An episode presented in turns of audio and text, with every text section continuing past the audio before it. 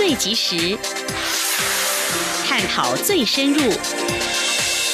两岸 ING 为您掌握两岸大小事。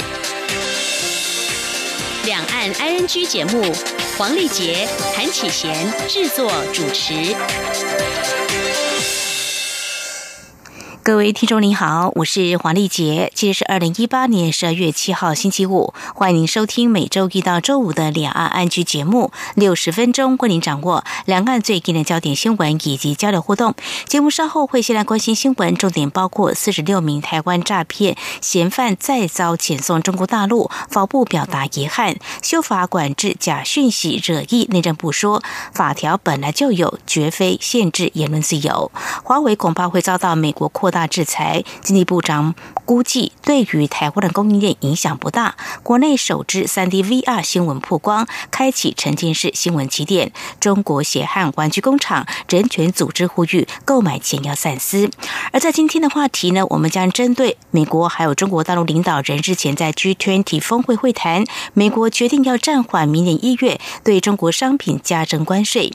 中国官方对于川西会还有中美关系发展有哪些看法？还有中国。大陆学界认为有哪些因素会影响过来九十天谈判，决定美中贸易战能否止战呢？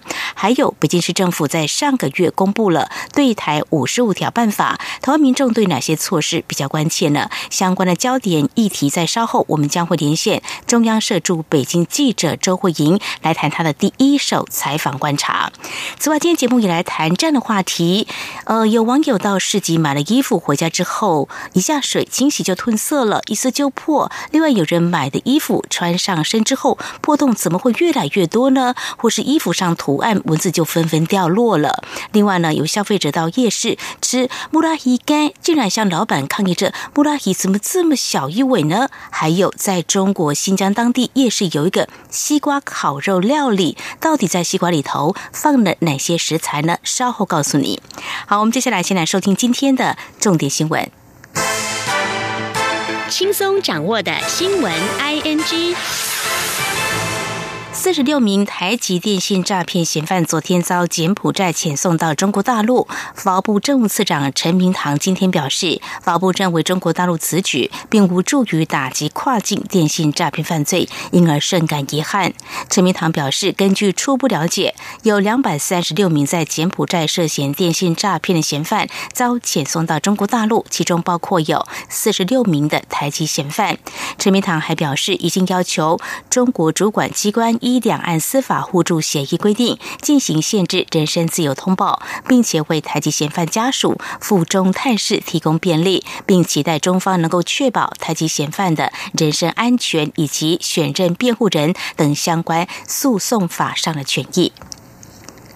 美中贸易战不停，台生多考量回流或到西南向国家避险。经济部长沈荣金今天指出，这未尝不是让产业启动全新战略布局的转机。经济部会协助产业有秩序的移转基地，分散风险，同时也期盼能够尽速和各国洽签或翻修双边投资保障协定 （BIA）。请听记者谢嘉欣采访报道。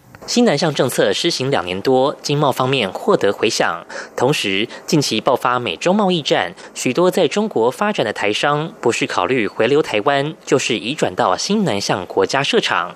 经济部长沈荣金七号出席二零一八亚太产业链结成果及新南向新书发表会时指出，不论台商选择往何处避险，经济部都会提供协助，让产业有秩序的移转基地。沈荣金强调，尽管贸易战影响深远，特别对电子业产生冲击，但他认为这未尝不是启动全新战略的时机。他说：“这也未尝不是因应未来启动全新战略布局的一个转机。本部全力协助业者解决回台生产面临的问题，同时。”也启动台湾产业加速在新南向国家的一个布局，来分散出口市场及生产基地。带领产业走向新的机遇。在前进新南向方面，沈荣金指出，经济部一方面推动双边技术研发单位对接，让中小企业能以更有效率的方式了解当地法规，取得认证，切入市场，且可与技术法人组队，减少自行探索市场的时间，迅速找到优质合作伙伴。另外，也推动在新南向国家做台湾产业园区开发，集结有意愿的业者进驻，形成产业聚落，以在地扎根方式，降低中小企业南向单打独斗的风险。沈荣金并提到，希望能够多与这些新南向目标国洽签或翻修双边投资保障协定，让产业前往布局时能够更安心。中央广播电台记者谢嘉欣采访报道。针对日本外务大臣河野太郎今天提到，由于反核时公投通过，台湾希望加入跨太平洋伙伴全面进展协定 （CPTPP） 将变得无法参加。国发会主委陈美玲表示，政府会持续寻求突破空间。而经济部在下午指出，此案涉及跨部会权责，经济部会配合相关部会共同研议应对策，同时也会持续和 CPTPP 各会员国进行沟通，并且争取各会员国支持我国加。入。而在相关的焦点是，监察委员张武修今天召开了记者会，指出政府对于日本二零一一年核灾区的进口食品管理长期存有风险评估不足、资讯透明度以及市场端监测不足等疏漏，造成跟民众以及国际风险沟通不良，影响到民众权益。因此，已经在六号通过了调查报告，要求行政院检讨。请听记者欧阳梦平的采访报道。在上个月底举行的公投。中，民众同意政府维持禁止开放日本福岛三一核灾相关地区，包括福岛与周遭四县市等地区农产品及食品进口。对于这个结果，日本不排除诉诸 WTO。监察院内政及少数民族教育及文化委员会联席会议也在六号通过监察委员张武修、杨美玲的调查报告，要求行政院检讨改进。张武修表示，福岛核灾发生后，卫福部已经针对超过十三万件日本输台产品进行辐射值抽样检测，结果都符合日本及我国的管制标准。卫福部公开的风险评估结果更显示，日本进口食品辐射风险铺入量远低于国际建议标准。但卫福部没有正视国人的疑虑，没有积极沟通说明。日前反核实公投获得了近四分之三的民众同意，凸显出卫福部的检测评估结果与管制没有有效提升国人对日本食品的信心。张武修也指出，目前世界各国的管制都已经放宽，而反核实公投通过后，台湾也可能面临违反 WTO SPS 协定的问题。但政府显然没有让民众充分了解国际的变化与后续可能的发展。他说：“其他国家已经在开放、慢慢放松、合理化的时候呢，我们还没有准备好，也就是政府所做的。”跟民众沟通这部分呢，显然没有达到这个目的。我觉得这是对我们的经贸，我们对社会是不健康的。那么就像这个火车一样啊，这个民众上了火车，安心一直坐一直坐，车子一直开啊。然后这个司机说，民众要上车一直坐，我就一直开，开到现在已经开到悬崖边了。另外，调查报告也指出，相关单位对于日本进口食品没有借鉴欧美先进国家采取风险管制，仍然以行政区域采全面性管制。食品风险评估咨议会设置办法，赋予食药署决定是否公开会议结论的权限，违反资讯透明原则。查验资源过于偏重日本食品，致使其他国家风险更高的进口食品检验出现失衡，以及疏漏未经海关利用网购等管道流入等，都要求行政院都同所属的食品安全办公室、卫福部及原能会检讨改进。中央广播电台记者欧阳梦平在台北采访报道。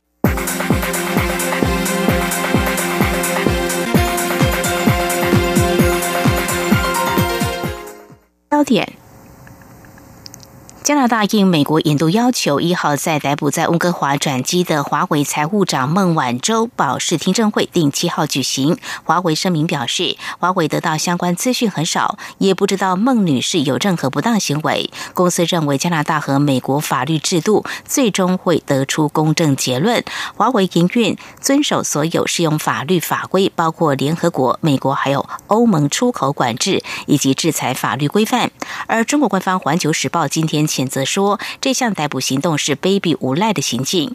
孟晚舟被捕事件已经引发中国政府的愤怒，也令人关切可能会打乱目前美洲贸易停战。中国大陆媒体都认为这是美国对中国发展高科技产业的攻击。美籍华人物理学家张守成一号在美国身亡，由于当天华为副董事长孟晚舟在加拿大被捕，网络出现阴谋论。张守成的家属则否认。两者相关，并表示张守成创办的丹华资本没有被美国政府调查。中国大陆社群网站上在六号有消息指称，美国政府引用国内法的三零一条款调查丹华资本运作，并且捕风捉影指出张守成研发颠覆性的晶片技术，他的死亡可能跟上述调查以及孟晚舟同志被捕有关。加上张守成名列中国高级人才网络计划千人计划学者之一，但今年以来千人计划已经有多人被美国联邦调查局盯上，而这些都是张守成为张守成的死增添了想象。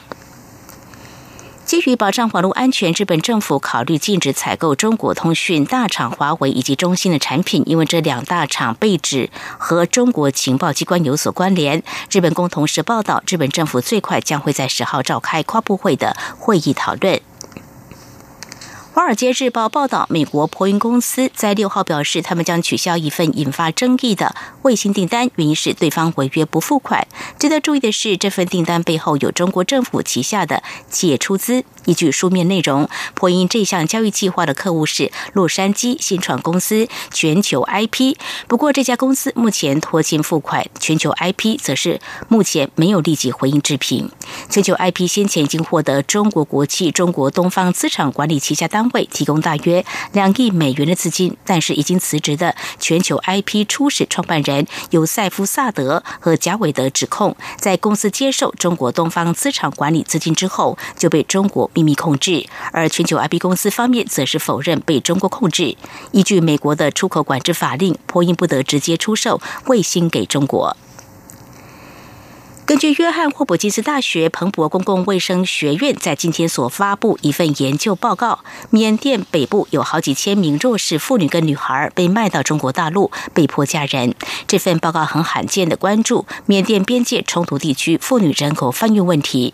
由于数十年来实施一胎化政策，中国大陆女性的人数比男性少了大约三千三百万人，因此每年有成千上万来自柬埔寨、辽国、缅甸以及越南贫穷。妇女被卖到中国当新娘，其中有些是自愿，有些是被拐骗或者是被贩卖。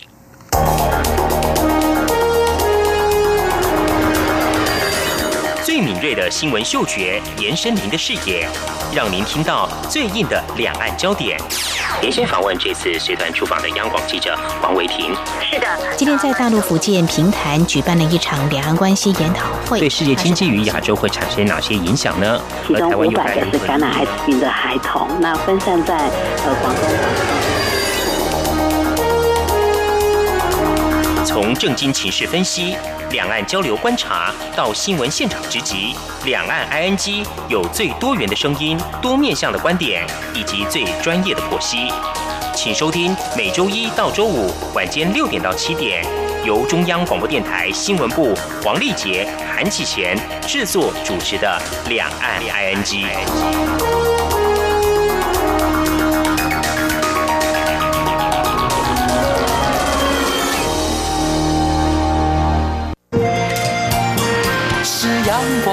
光打开了世界之窗，是阳光翅膀，环绕着地球飞翔。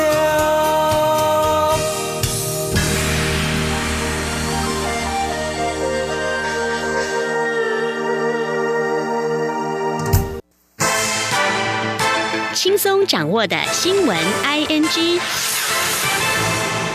财经焦点：台北股市昨天大跌两百多点之后，今天开高走高，收盘涨了七十六点，指数收在九千七百六十点，成交金额新台币九百六十二点一零亿元。在汇市部分，台北外汇市场新台币对美元今天收盘收在三十点八四一元，升了一点六分，成交金额六点四六亿美元。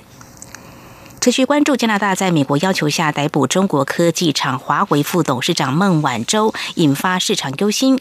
如果华为遭到美国扩大制裁，将会冲击台湾的供应链。不过，经济部长沈荣金今天指出，台湾供应链本身已经在分散市场布局，即便华为遭到美方制裁，使得订单移转到其他国家厂商，对台厂的冲击也不会太大。请您记者谢嘉欣采访报道。尽管美中贸易战休兵九十天，但凡双方在这段期间的各种举措都被外界解读与贸易战有关。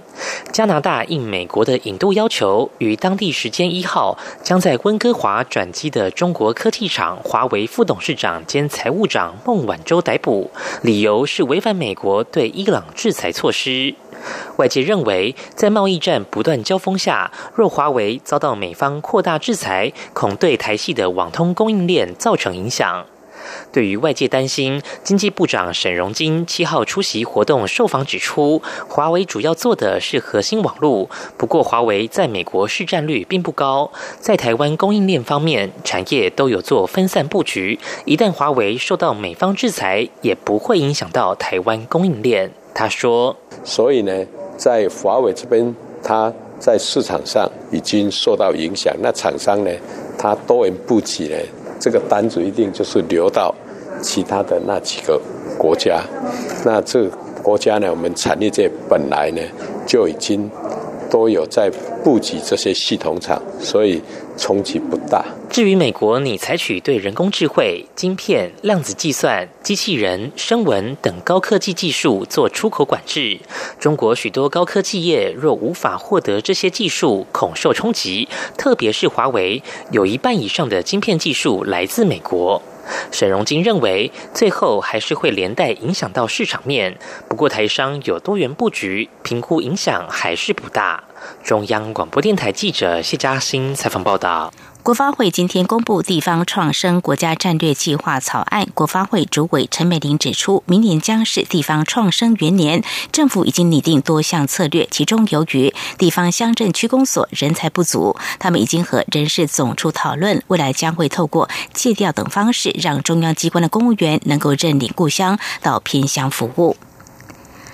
离岸风机议题在台湾备受关注，在科技部的支持之下，台湾大学新闻所和 HTC 厂商合作，共同推出海造的风机 3D VR 新闻，让民众亲身体验天空飞翔、潜入海底的感受，更能够体会到各种政策对环境造成的影响。今天记者郑祥云、杨文君采访报道，戴上 VR 头盔就能感受几年后台湾外海可能呈现的离岸风机场景。这部海造的风机 3D。DV2 新闻是由台湾大学新闻研究所制作，耗时约八个月，斥资近两百万元，全长约十二分钟。从前进海上的画面，搭上渔船后与渔民的对话，不管是海风吹拂，进入海底时海里面的声音，看到的生物，甚至操作打桩机，都栩栩如生。科技部长陈良基感受完后直言：这样的科技将能让民众感受到科技对环境的冲击，让人不再。置身事外，他说：“特别那时候带着他要逃离那个打桩的声音的时候，我就说那真的有一点科技淡淡的哀愁。”台大新闻研究所教授林兆珍指出三 D V R 新闻创作前的准备工作和传统新闻无异，不同的是，新闻记者在采访时要设法把场景拍下来，带回来让工程师建模，才能让民众沉浸在新闻中。他说。那我想，这种很真实的感受，其实就是我们新闻所追求的一种真实的传播。所以，我想这个 VR 的新闻，它其实是可以利用科技的力量，让我们啊新闻能够产生更大的影响力。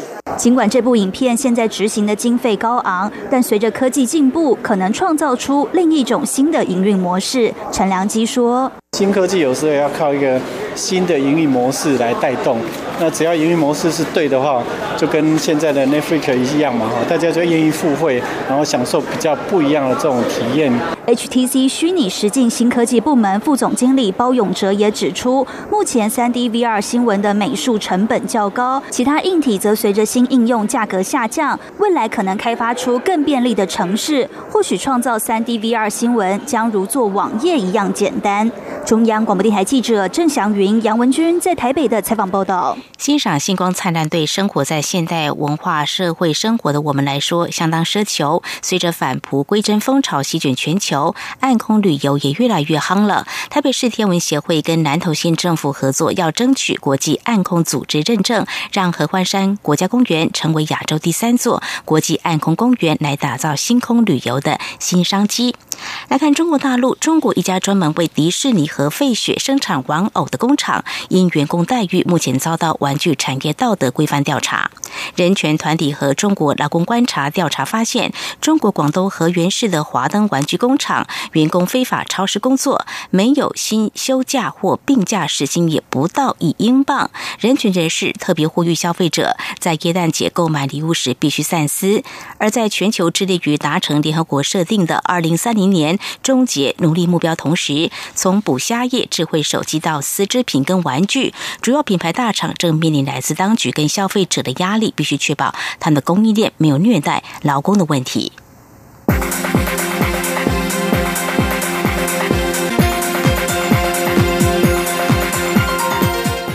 关心政治焦点，行政院长赖清德今天率领副院长施俊吉、秘书长卓荣泰和发言人 Grass Udaka 一起举行记者会，亲自说明败选检讨结果。赖奎表示，政府过去两年施政不符人民需要，人民期待政府把经济顾好，但是政府没有及时察觉民众权益没有得到关照。他表示，政府政策规划不够周延，包括一地一修、修法仓促、老车太换、沟通不足，以及改革引发争议跟不满。请听记者王维婷的采访报道。行政院长赖清德七号亲自说明败选检讨结果，从人民对政府的期待、政府施政是否符合民众急迫需要，以及未来调整方向三大部分分析。赖奎也点出这次败选的五项原因。赖清德表示，人民最希望政府改善经济，但是经济不是人民唯一的愿望。大家最期待政府把经济顾好，才能安心追求其他目标和价值。赖奎表示，过去两年政府施政没有满足人民最急迫的需要，施政缺失包括不能深刻体会人民生活的辛苦，政策规划不够周延完善。改革做法引发重大争议和不满，面对假讯息欠缺有效应应能力，以及立法与行政互动有待改进。赖清德表示，台湾近年经济数据表现亮眼，但是部分产业承受转型阵痛，基层民众对经济成长无感，政府却没有及时察觉。另外，农产品产销失衡和观光商机滑落等，也都让民众有怨言。赖清德说。另外，农产品产销失衡虽然是长期存在的问题，而政府过往措施以系统失灵，不但没有超前部署，讯息掌握也不足，农民权益没有得到及时的关照。过去两年来，中国以减少陆客数量作为抵制台湾的手段，造成以观光产业为主的县市流失许多商机。新生客源包括新南向客源，虽然补足缺口，但游客多停留在中北部，而南部、东部地区深受影响。赖奎指出，其他市政缺失还包括一例一修、修法仓促、劳资权益平衡欠缺完整思维、能源开发和空屋防治操之过急、老车汰换沟通不足，以及这次选举选务规划引发民怨。赖清德表示，民进党完全执政后，推动年金改革、转型正义和司法改革工作，虽然用心获得民意支持，但是大部分的民众不了解实质内容，引发许多误解。加上假讯息攻击下，只有负面效应。至于二零二五年非核家园的目标，尽管政府有信心达成，但是社会有所保留。加上圣奥电厂和观塘接收站的争议，也让社会对稳定供电没有信心。中央广播电台记者王威婷采访报道。行政院长赖清德今天亲自主持记者会，说明选后检讨结果。不过，他的去留问题成为焦点。他表示，现在选择留下稳定政局，是因为民进党不能够败下败不成军，也希望中央政府总预算和公投后续事项能够顺利推动。他表示，时间一到就会坚定离开，不让检讨流于空言。他不计毁誉，一切考量都是为了大局，为了台湾。而总统府随后发布宣告，表示过去这段时间，蔡文。总统和行政院长赖清德有非常密切的沟通和商议，两人彼此理解对方的想法跟态度，在政府施政调整方向、团队未来布局以及推动节奏上也有高度的共识。来关心为了解决。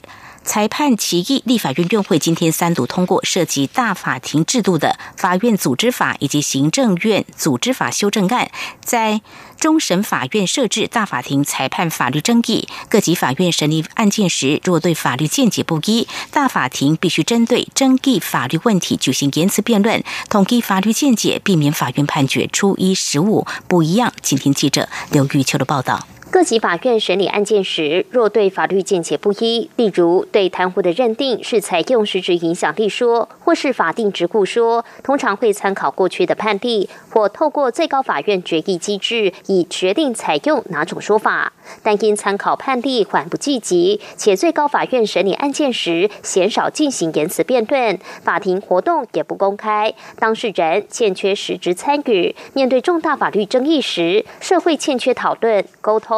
引发法院判决初一十股不一样的质疑。为此，立法院院会三读通过《法院组织法》及《行政法院组织法》修正案，明定最高法院及最高行政法院需设大法庭，裁判法律争议，统一法律见解。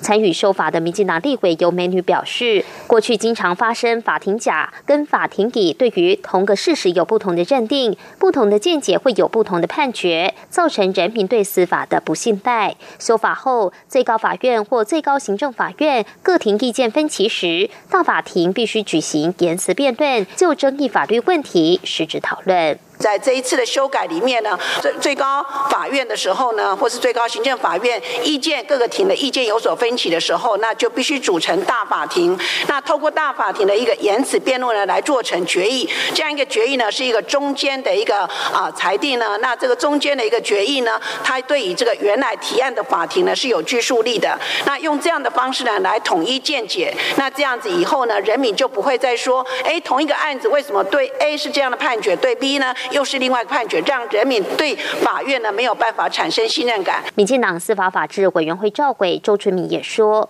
未来设立于最高法院、最高行政法院的大法庭，将由终审法院的十一名法官组成。除了院长及提案庭指定庭员外，其余的九名庭员以票选之。同时，也增订大法庭票选庭员兼任庭长者不得超过总人数二分之一的条款，以避免论资排辈，造成票选出现者皆为各庭庭长。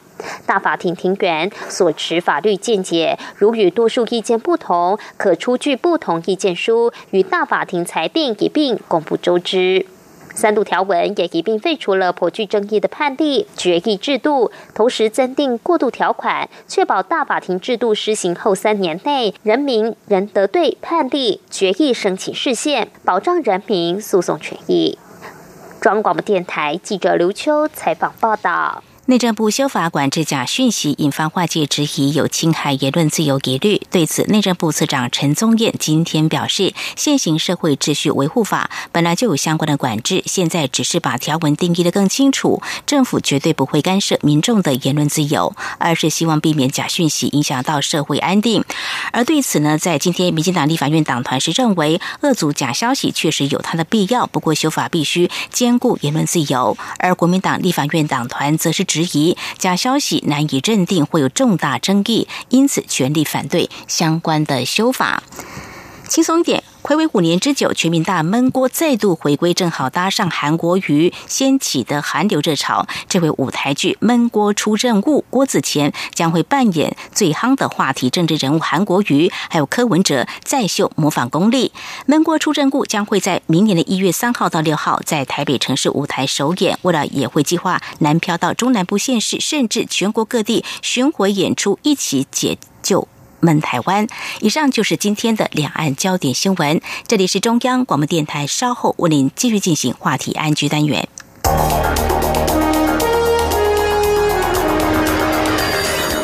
最敏锐的新闻嗅觉，延伸您的视野，让您听到最硬的两岸焦点。连线访问这次随团出访的央广记者王维婷。是的，今天在大陆福建平潭举办了一场两岸关系研讨会，对世界经济与亚洲会产生哪些影响呢？其中五百个是感染艾滋病的孩童，那分散在呃广东。从正经情势分析。两岸交流观察到新闻现场直击，两岸 ING 有最多元的声音、多面向的观点以及最专业的剖析，请收听每周一到周五晚间六点到七点，由中央广播电台新闻部黄丽杰、韩启贤制作主持的《两岸 ING》。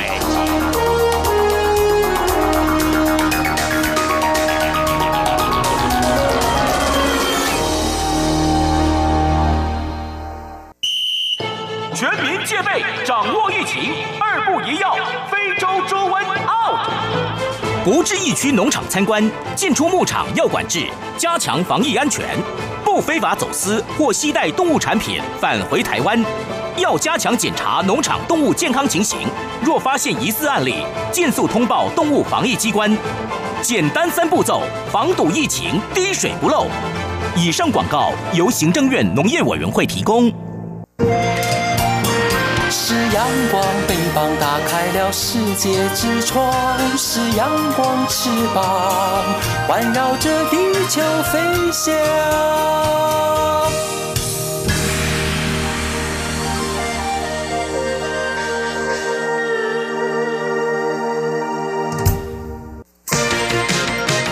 您最想关心的话题，ING。这里是中央广播电台，听众朋友现在所收听的节目是《两岸安居》。接下来要透过和中央社驻北京记者周慧莹连线，来关注两个焦点议题，包括中国大陆和美国今年以来相互加征关税的最新发展，也就是日前美方同意原定明年起对两千亿美元中国商品加征关税，税率提高暂缓。到底双方领导人在二十国集团 G20 峰会达成哪些共识呢？还有中国大陆对于后续将会进行谈判有哪些态度或看法？而中国大陆又是如何处理相关的报道呢？此外，北京市政府上个月提出五十五条对台措施，主要有哪些内容？台湾民众关心哪些权益问题？我们要请慧莹来谈谈您的观察。非常欢迎慧莹，您好，丽姐好。好，非常欢迎慧莹啊！呃，我们首先先来谈的焦点是，美国总统川普跟中国大陆领导人习近平日前在 G20 峰会当中达成了九十天暂缓加征第三波的关税哦。那么中国大陆则是向美国采购农工产品等等，而且双方未来在九十天之内将会进行关于智慧财产保护、技术窃盗、经济结构改革谈判等等协议。那么首先要请慧莹来告诉我们，那么就你在那边观查。到的中国大陆官方啊，有哪些态度反应及相关的说法呢？是呃，我们知道这一场川习会哈，他们是透过一个呃，算是晚餐的会谈的方式进行的哈。因为据说当时川普是说，希望透过这种方式的话呢，可能气氛会比较呃轻松一点，比较容易达成协议哦。呃，这场的晚餐会谈呢，比预定的时间提前一个小时进行哦，总共吃吃谈谈，总共进行了两个半小时。那会议一刚结束呢，呃，中国官方的媒体呢，他们就立刻发了一个很快的一个快讯哦，就讲说中美双方达成的协议啊，就是贸易战呢，就是暂时的停火。嗯，那他们并且用成功来形容这次的会议。其实不光是中国大陆，呃，听众朋友应该有注意到啊，美方也是用非常成功来形容这一次的川西会。嗯哼，看来双方都应该乐见这样的结果，但是中间有什么样的一些转折？或许我们来看一些相关的报道，或等一下我们也会请慧颖来告诉我们，你在中国大陆那边接触到一些专家学者，他们又怎么样来看？那么相关的就是说，我们也很好奇，中国大陆这边怎么样来报道这项会谈的结果，主要有哪些内容呢？呃，是呃，中国大陆他们的外交部长王毅呢，其实在当地就已经举行了中外记者会，来介绍川习会的内容。我们知道这一场的会谈呢，是在呃二十国集团峰会结束之后呢，在呃阿根廷首都布宜诺斯艾利斯进行的。他们其实一个宣传的重点呢，就是说会晤十分成功。达成了重要的共识，那么就是说，呃，贸易战就是暂停，而且他们还讲，就是说为今后一个时期的中美关系指明了方向。为什么呢？我们知道，就是说，呃，川普上任之后呢，呃，中美的关系其实非常的不好，特别是今年开始啊。那其实中国方面非常希望，就是说中美关系能够和缓一点，因为就中国来讲的话，如果跟美国这个全世界最重要的国家关系弄得不好的话，对中国的发展其实是有非常大的影响。的。是，那么这是中国大陆的一些哦报道哦。不过呃很有意思的就是说，事实上呢，在我们节目当中也非常关注有关这次川习会的协议的重点哦。那我在我们节目当中有举办一个跟听众朋友互动的一个活动，有请听众朋友来答题，就提到说这次的川习会当中，针对这暂缓九十天来加征关税，那么我们把这个问题提出去跟听众朋友做些互动。我们收到的回应是有听众朋友反映说，其实他看不到这个相关的报道，他还得翻墙。不过这在台湾或者是我们来自外电的报道却有的，不晓得在中国大陆那边是不是像一般民众呢，想要看到这方面的完整报道，却是看不到的呢？是，嗯，这个部分哈，其实他的双方就是对会议内容的。传达哈，就是宣布其实是有一些不同。那其中一个重点，像丽姐你刚才讲到了，这个九十天是一个重点，因为这是一个重要的弹书。因为为什么会关税战会暂停，就是要在九十天之内达成协议。那包括中国大陆的官方的说法，还有官媒的报道，都没有九十天这个东西哦。呃，其实中国的商务部后来，他们是在十二月五号的时候呢，才有用一种。答记者问的方式呢，就是很间接的讲，就是说双方要在九十天之内呃达成一些协议啊，怎么样子的。但是在从呃十二月一号到十二月四号，中国官方跟中国官媒呢都没有正式对这个有一些说法跟报道。但是发现哈，在官媒上的有一些解读，它其实是有提到的哦，它其实是有提到，就是说哦，美方有提到，就是说呃九十天之内要达成协议，如果没有达成协议的话呢，那么关税战会再继续。那还有包括美国驻北京大使馆他们的官方网站，或是他们的社群的网站，就说微信或是微博上面，其实也是看得到这个讯息的。所以它不完全是屏蔽的，是有这个方面的讯息。说呃，很多人他可能只是习惯于，譬如说呃看电视或者看官媒的报道，他可能就不知道这个东西。而且应该就讲说，大部分的人他其实都是看官媒的报道，还有听官方的说法。是，那么这种情况在台湾呢，我们也应该不难理解。在台湾也有啊许多的媒体，那么很多人透过不同的管道来得知同样。一个新闻事件的发展，但是呢，每一家媒体它可能侧重的焦点会不太一样，所以在第一时间或者说后续在关注这个议题的时候，所获的讯息呢，可能都要呢慢慢来做一些拼凑了啊，这是可以理解的。好，我们谈到这里呢，呃，事实上呢，我们也非常的关注，就是说刚才会议你有提到，就是说在这次川习会，那么达成了。暂停加征关税九十天哦，那么中国大陆还有美国方面都用“成功”啊这样的一个字眼来做一些形容，表示呢双方未来在九十天之内会继续来做一些谈判哦。那么在这个同时呢，我们也很想知道专家学者又怎么样来看，因为中国大陆跟美国在今年以来是持续有多次的磋商跟谈判，这次能够有似乎是暂时休兵的这样子的一个进展。不晓得中国大陆学者有什么样的看法？双方是不是会有些考量或退让呢？对，其实全世界应该都很关切哦，就是中美双方是不是能够在九十天之内达成协议啊？那中国大陆的学界呢？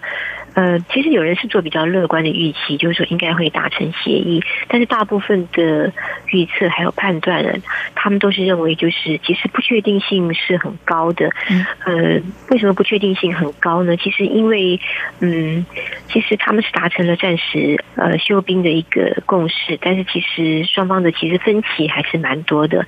像我有访问一位北京大学的学者啊，叫王勇，他就讲了，就是说双方是不是能够达成协议的话。呢，要取决于美方就是背后战略的意图，还有对中国让步的预期。因为我们知道这一次中美达成的共识呢，之后呢，就是呃，中国大陆承诺会大量的购买，就是包括能源还有农产品啊，美方的这些产品，但是。在很多的领域，刚刚丽姐你有提到了哈，譬如说强迫技术转移，还有智慧财产权保护啊这一方面，就是美国视这些东西呢为一种经济结构的一个转变，但中国大陆在提的时候，他就没有这样子讲，所以中美双方必须要在这些领域呢达成一个协议。等于是说，九十天之后呢，贸易战才不会继续。那其实大陆的学界就是讲，就是说哈，中美之间的一些分歧，还有之间的一些嗯，算是对立吧，哈。其实也涉及到就是中美双方体制的问题。那么美国要在九十天之内就要求中国，就是说啊，你必须要就这个改，就这方面一些重大的东西，然后做成妥协、重大的让步，然后甚至改变的话。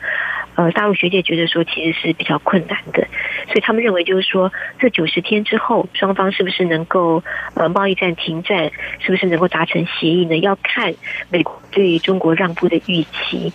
呃，就是说，呃，如果说中美双方的关系能够在一个可控的范围之内的话呢，大陆学者讲就是说，那么中国可能会做一个比较大的让步，但是这个让步呢，并不是一个彻底的。改变，而是说有一个幅度的让步，所以他们的分析就是说，中方在让步之余，美方也必须要降低美方的预期。如果中方让步，美方不降低预期的话，双方的分歧还是在。那么九十天之后就很难达成协议。是，那么谢谢慧莹哦。那么刚才你有提到说，呃，这位学者有提到说，未来双方谈判是不是能够有更好的进展，可能还是取决于，比如说美国对于啊中国大陆有某些的预期，这个指的是又是什么？有哪些未来？我们可以关注的一些面向呢？呃，是除了就是嗯。我们刚才讲，就是说，呃，九十天之内是不是能达成协议？除了就是取决于美方对中国方面改变的预期之外呢，这个也涉及到就是后面的战略意图。因为大陆学界他们几乎是一致的认为呢，其实，嗯，美国对中国的鹰派呢，他们自始至终没有放弃三零一条款的大棒嘛，哈。然后他们国内其实鹰派这个诉求呢，除了我们刚刚讲经贸体制的问题呢，他们也把中国视为就是最主要的战略对手，呃，甚至大陆。学界甚至认为呢，美国的鹰派呢，就是想要借由这个贸易战促成中美经济的这个脱钩。所以，除了就是在我们刚刚讲那些呃技术转让、智慧财产权保护这些领域，中国能做多少让步，美方是不是能够降低预期之外呢？呃，大陆学者也认为呢，呃，中美双方呃是否能够达成协议呢？也要看就是美方背后对中国的战略意图会发展到什么样子的地步。好，我想呢，有关美中贸易战后续的发展，虽然在日前双方领导人在 G20 峰会达成了一些共识协议，但是是不是在休兵之后能够完全平行呢？后续值得我们进一步的关注。我们谢谢慧莹带给我们第一手的采访观察。稍后节目呢，我们将针对第二个焦点议题来请慧莹告诉我们，北京市政府在上个月提出五十五条对台措施，那么大致有哪些内容？当然，我们台湾民众比较关心。哪些权益问题？我们节目上稍回来。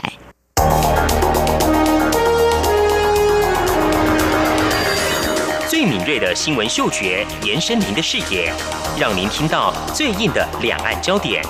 连线访问这次随团出访的央广记者王维婷。是的，今天在大陆福建平潭举办了一场两岸关系研讨会，对世界经济与亚洲会产生哪些影响呢？其中五百个是感染艾滋病的孩童，那分散在呃广东。从正经情势分析、两岸交流观察到新闻现场直击，两岸 ING 有最多元的声音、多面向的观点以及最专业的剖析。请收听每周一到周五晚间六点到七点，由中央广播电台新闻部黄丽杰、韩启贤制作主持的《两岸 ING》。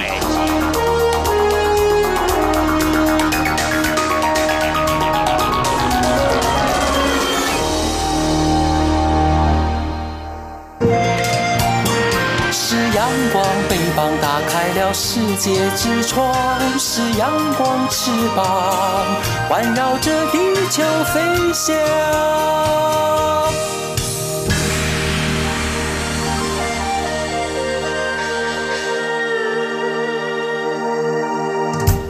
这里是中央广播电台，听众朋友继续收听的节目是《李安安居》。我们节目持续连线中央社驻北京记者周慧莹来谈第二个焦点议题。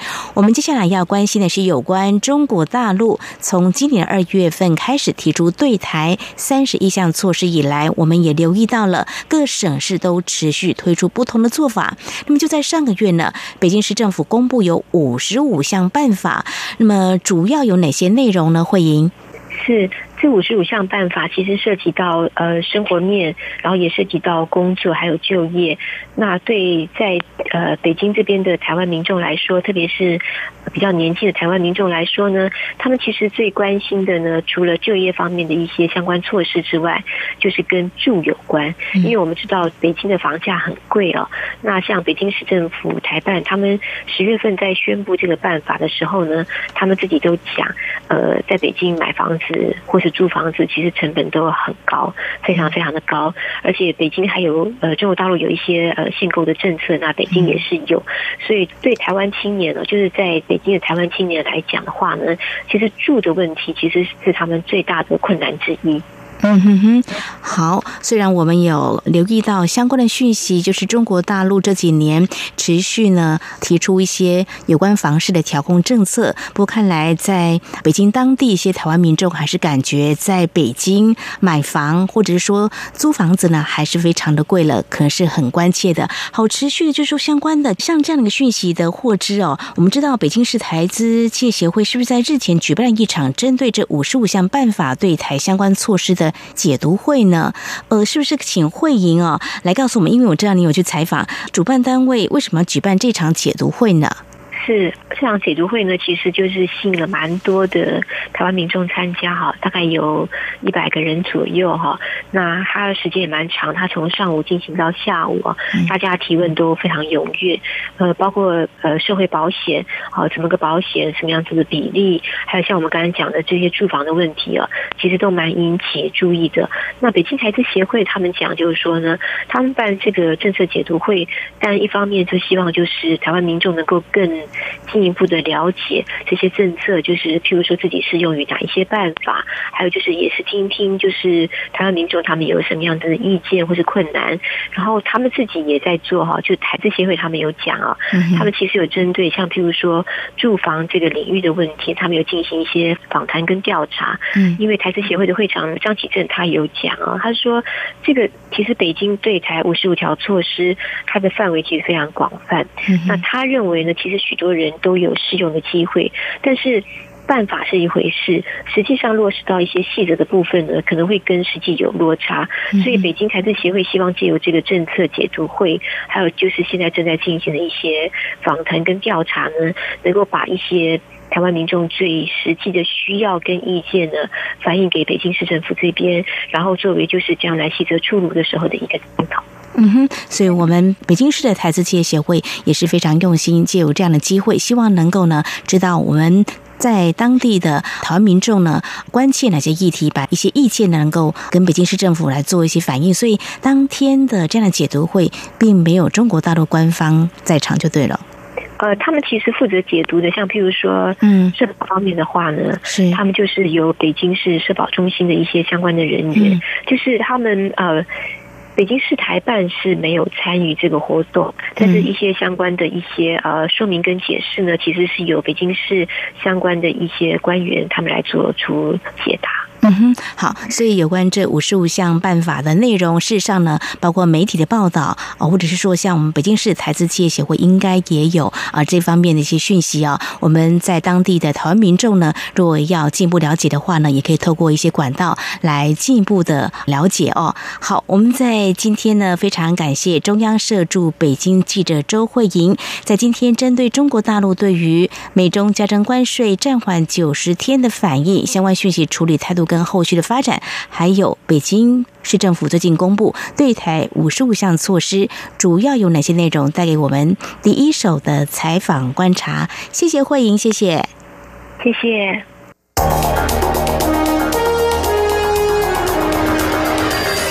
最敏锐的新闻嗅觉，延伸您的视野，让您听到最硬的两岸焦点。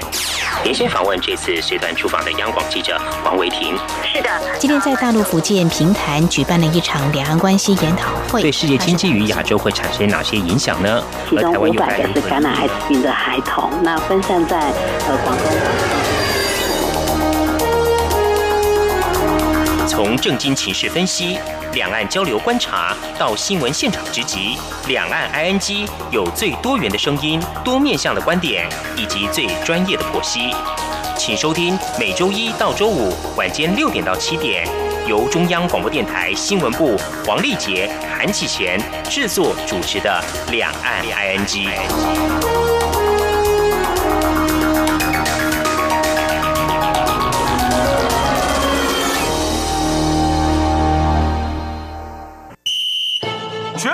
备，掌握疫情，二步一要，非洲猪瘟 out。不至疫区农场参观，进出牧场要管制，加强防疫安全。不非法走私或携带动物产品返回台湾，要加强检查农场动物健康情形。若发现疑似案例，尽速通报动物防疫机关。简单三步骤，防堵疫情，滴水不漏。以上广告由行政院农业委员会提供。阳光就是阳光，成了我的翅膀。阳光就是阳光，任你自由飞翔。阳光就是阳光，世界在我肩膀。阳光是你，是我生命的翅膀。挺新鲜的，最火的万象 ING。这里是中央广播电台，您现在所收听的节目是《两岸安居》。丽姐买衣服啊，除了好看之外，嗯，材质也很重要，穿的舒不舒服啊？我相信是很多人在买衣服的时候会考量的因素之一。一分钱一分货了哦，应该是会比较有保障。对，那网友贴网抱怨说他买衣服发生了一些状况。首先呢，网友他在市集上面哦买了一件凉感衣哦，回家之后一闻啊。味道有点刺鼻，他想说那先洗一下好了哈。对，就没想到洗了之后，这个洗衣的水啊，马上变成都是黑色的。哦，那他一定是买黑色或深色的衣服。那这样子的话，先下水是对的。不过接下来是怎么样？还好，令人傻眼吗？黑色掉色了，掉色。同时呢，这个衣服啊，洗着洗着呢，破出现了破洞啊，而且越洗越破啊。哇，这薄如蝉翼吗？那记者就去问专家，专家推测哦，可能这件衣服啊，在染制的过程中，呃，染制的不当，或者是这个染剂调的过酸，所以才会导致这个纤维被破坏。所以还好是衣服没有穿啊，如果是买来就直接穿，可能会穿出皮肤病。真的，一般我买的衣服有一些，我也是会先下水再穿。嗯，先下水是比较好，先洗过啊。对。那另外呢，有网友他讲，他去外面玩的时候，就在附近的摊位上买了一件 T 恤，不到新台币两百块钱。嗯他说一开始。穿了一会，衣服上破了一点小洞。嗯嗯嗯，他想说啊，可能自己不小心勾到哪个这种地方，也没有注意，就没想到后来啊，越破越多。洞洞衣。那另外还有一名网友啊，讲说他在市场买的洋装也是啊，轻轻的一撕就裂了。真是。结果这则新闻的下面呢，就有网友讲说，这个衣服难道是纸做的吗？另外还有一名网友讲啊，他是在一个市集买衣服，新台币才一百块钱，也是一个 T 恤。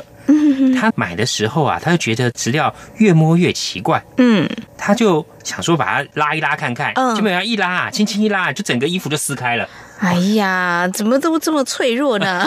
那么薄呢？他把这个经验就贴到网络上，就有网友有讲啊，说如果直接丢进洗衣机洗的话，再打开可能衣服就不见了。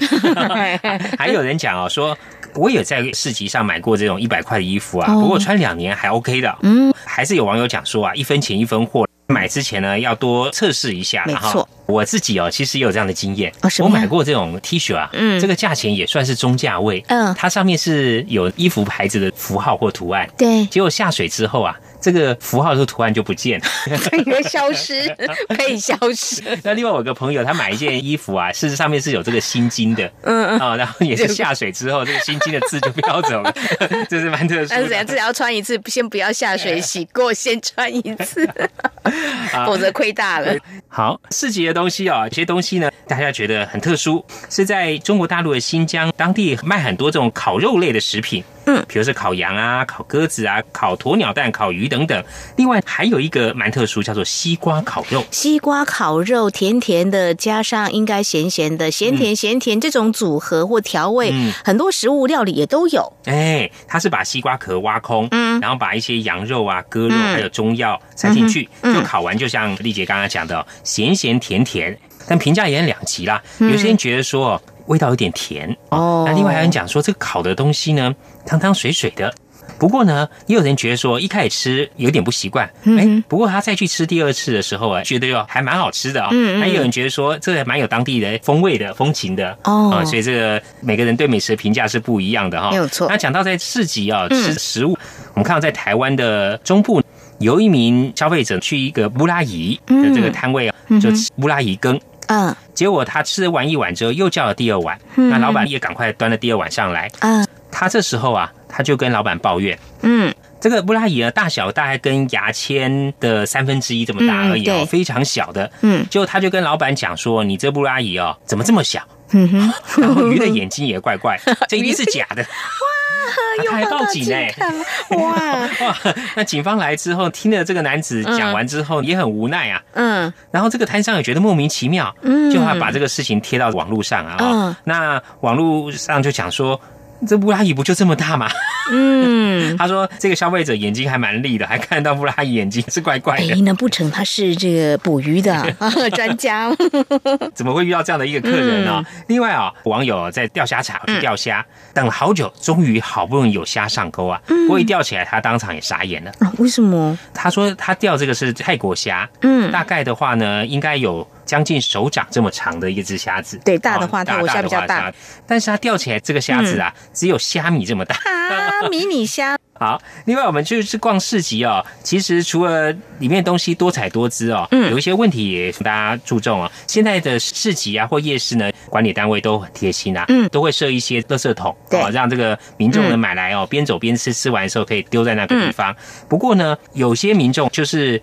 看到这个垃圾桶满了，还持续丢，啊，或者直接丢在地上。像是在北京有一个地方呢，有这种庙会，嗯他们讲说啊，他们在里面都会设了将近一两百个垃圾桶，或是嗯临时垃圾桶。嗯但是呢，这个清洁工人啊，大概是每十五分钟就要去清理一次。哇，表示人潮很多。嗯他说，其实呢，在垃圾桶装大概二分之一或四分之三要赶快清理啊。嗯如果说一满的话呢，就开始乱丢。哦，有一个清洁的妇人呢，她讲说啊，她每天呢弯腰啊要上千次，他们最痛苦是扫竹签呐、啊，串这个肉串的竹签。嗯她说呢，一天差不多可以在地上啊，这扫到四千次的竹签。哇，你看这个生意一定是很好，但是呢，这个垃圾的处理应该怎么样做比较有效的处理哈、嗯我觉得也是还蛮困难一件。我听过有些专家说，如果你在公共场所，如果有垃圾桶的地方是越脏的，可是，在夜市好像也必须要，但是要有多少个垃圾桶？嗯我想这个是不是要用一个比较什么样的方式来做一些处理？对，要多设一些垃圾桶对。那同时呢，消费者自己要有公德心啊。嗯如果你吃完东西，旁边这个垃圾桶满了，你就走到下一个去，要体验的打扫清洁人员的辛劳。另外，我们看到啊这是一个统计，这是在去年有厂商呢，他们统计哦，大陆的学生来台湾读书去逛夜市，嗯，最喜欢吃什么东西？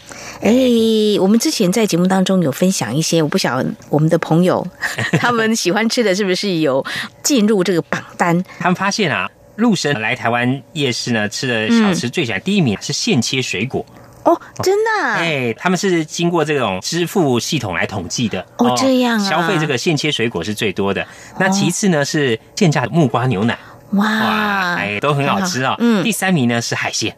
这样子没有炸鸡排啊？这个，不过这是他们消费啦，用这个支付来统计啊。哎，所以这是在去年统计的啊。陆生最喜欢水果、木瓜牛奶，还有海鲜等等，这提供给听众朋友们做参考。嗯哼，好。如果说听众朋友你有任何意见要提供给我们节目，或者是说有相同经验要分享，我们都非常欢迎您随时跟我们互动交流。管道很多，哦你可以写信给我们。写信的话呢，传统信件我们的地址是台湾台北市北安路五十五。号写到两岸安居节目收就可以了，或者利用电子邮件来告诉我们哦。两岸居有两个电子邮件信箱，一个是 i n g at r t i 点 o r g 点 t w，另外一个是 QQ 信箱一四七四七一七四零零 at qq dot com。此外，也可以利用 QQ 即时通讯软体和我们线上即时互动。两岸居的 QQ 码就是一四七四七一七四零零。还有呢，我们也非常欢迎听众朋友加入两岸安居节目的粉丝团。你在脸书的搜寻栏位上打上两岸安居的搜寻就可以喽。